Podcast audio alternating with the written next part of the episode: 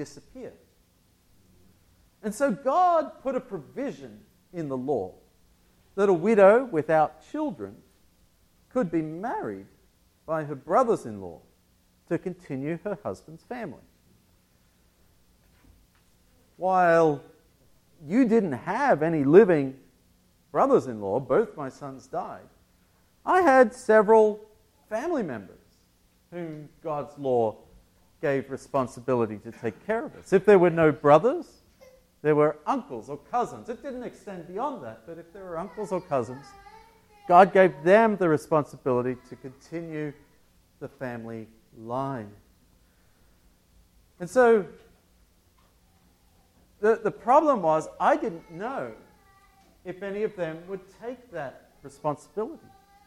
You see, no, people weren't keeping God's law. They were serving idols, they were doing all kinds of different things. You never knew whether someone was keeping God's law or not, or which parts of God's law they were keeping. So I didn't know what the future would hold for us. But when you came home from the fields that day, just after we arrived, and you told me that you'd been to my cousin Boaz's field,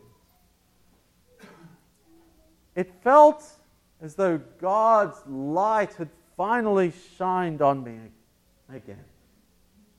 And, and then when, when you, you showed me how much grain you'd got, you weren't harvesting, you were just picking up the scraps, but you came home with, with that enormous bag of grain. It was, I just knew that Boaz had the heart to be open to accepting the responsibility that God had given us. Not only to continuing uh, the line with, with children, but to taking care of us. I trusted his heart and God's law.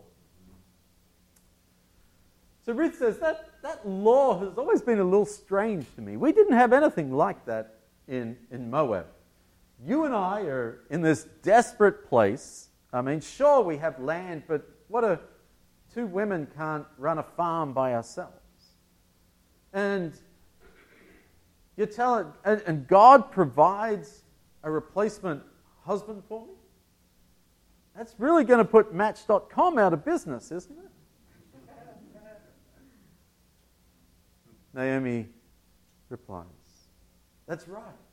A husband for you and a grandson for me. You know, I think back to that day on the road where you decided to come to Bethlehem with me. That was the lowest point of my life. It was lower than when my husband died. It was lower even than when my first son died or when my second son died because this was a reality that I had nothing. I fully intended for you and Orpah to turn around and go back, and I would be on my own returning a failure, a disappointment, a disobedient, disappointing failure, returning to Bethlehem. But then you said that you were coming with me. And from that point, time and again, God showed his faithfulness to me. And it's so much easier for me to be faithful to God when I remember that He's always faithful to me. All right. So that's where the interview ended. And it got me thinking at the end of Naomi's comments there as she says, It's easier for me to be faithful when I'm reminded that God is always faithful to me.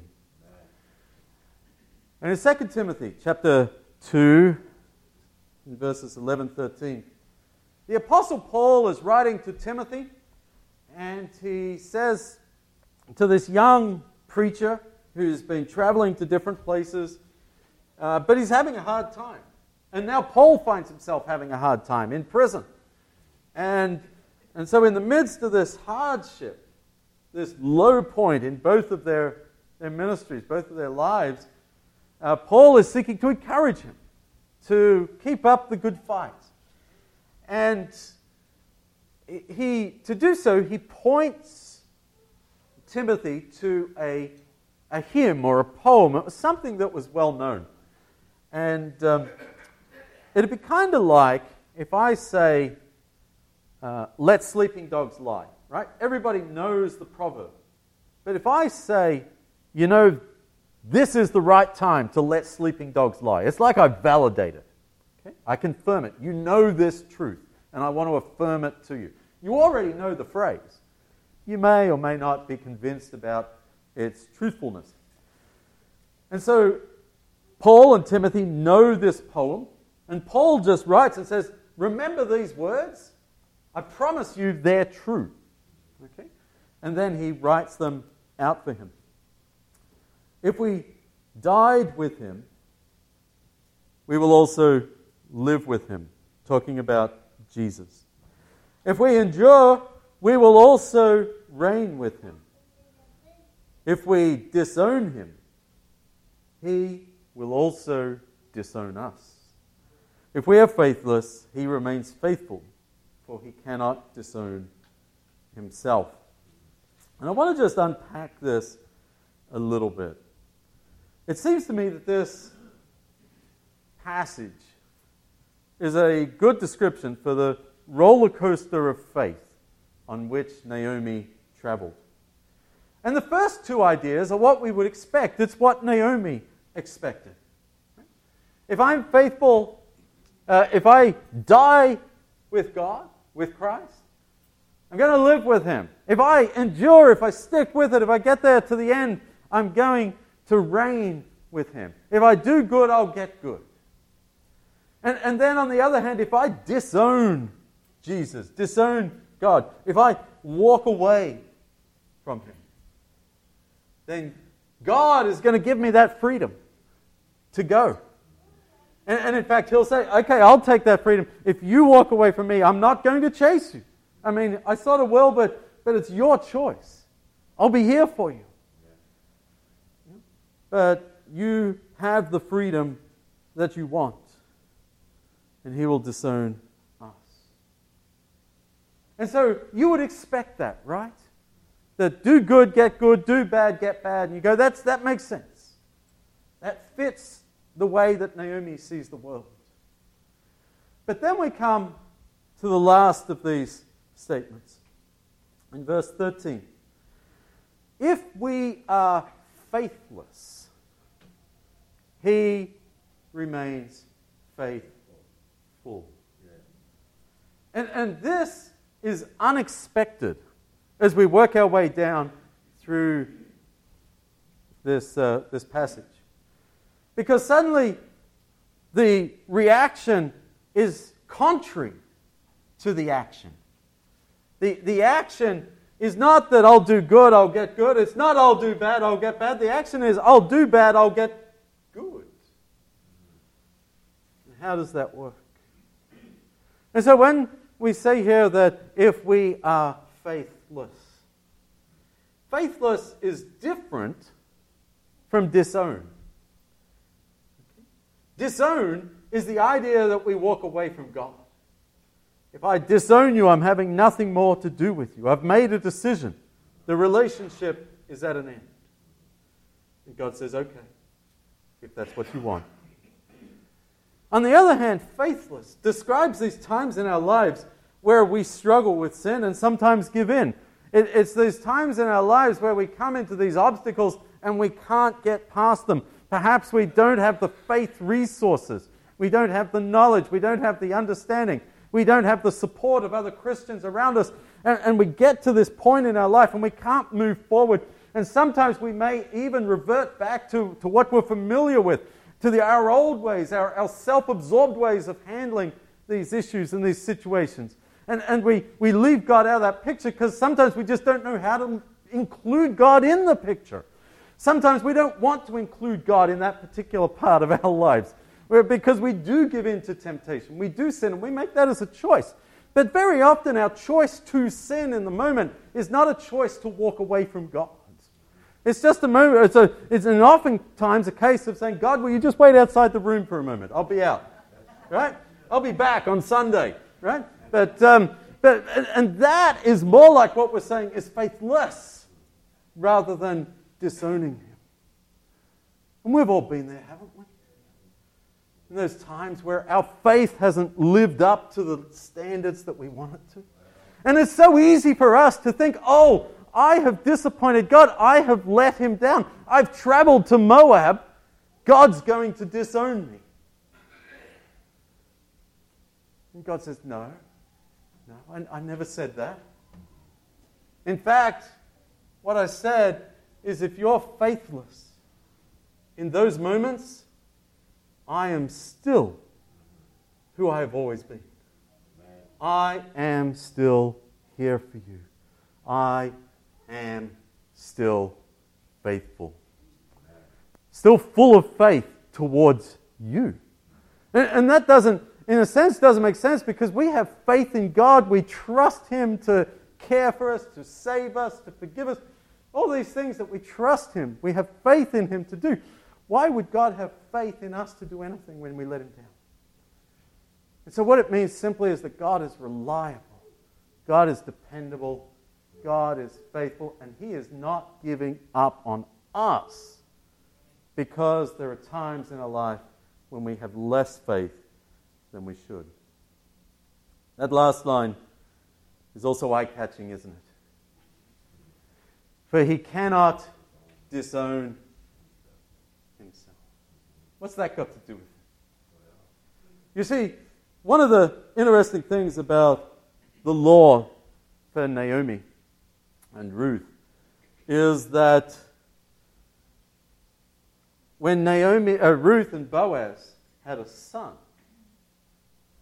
biologically, it's Boaz's son. But legally, it's the son of Ruth's first husband. So that his line could continue, his family line would continue. And and, and so Boaz steps in, takes the place of that husband who has already died, and then makes a family um, with, with Ruth. And that's, in so many ways, indicative of our relationship with, with God. That when we're desperate, Jesus steps in, takes our place, and makes us family with God. And so we become, when we accept His salvation, we become His family. We become part of God's family, part of God's children. Uh, elsewhere, we're told that we become the body of Christ. And so He cannot disown Himself because His children are part of who He is now, part of His family. God remains faithful. And so, in those days where we're ready to give up on God, in the grayness of life, the uncertainty and the struggle, when we don't know what the future holds, where we don't understand why things are happening to us, where we find, us at a, find ourselves at a Naomi place on the road, God remains. Because when Naomi thought that she was forgotten, when Naomi thought that she was cursed, when she was on the verge of giving up, when she was bitter with God about the bitterness in her life, God was faithful to her. And so there are two things that I want us to take home today. The first is that I want you to want us to leave with a clear distinction between the idea of disowning and struggling or faithful faithlessness. They're not the same. And, and sometimes we can look at people who are struggling and we can be quick to write them off as disowning God. Say, well, God doesn't have time for you if you can't get that sorted out. You just need to make Him a priority. You need to get that right. And you need to. But they're still working on it. If they're still listening to you say stuff like that, they're still looking to God. They haven't disowned him, they haven't walked away. So there's a difference. And that's good news for us, and it should be good news for the people around us. Because God is patient with those who struggle with our faith.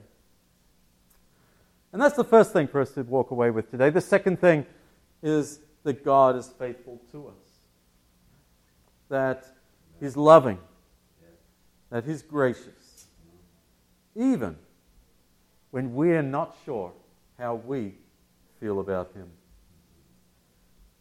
So, how faithful was God to Naomi? Well, not only did she get a grandson, her great great grandson was David the king. And thousands of years later, her descendant gave birth to Jesus. God was faithful to Naomi, and God will be faithful to you and to me. It's just who He We're going to have a, have a song at this time, and uh, during that song, if you have a uh, prayer card, just hold it up and we'll collect those, and um, then we'll be led in the Lord's Supper. There's a fountain free, tis for you.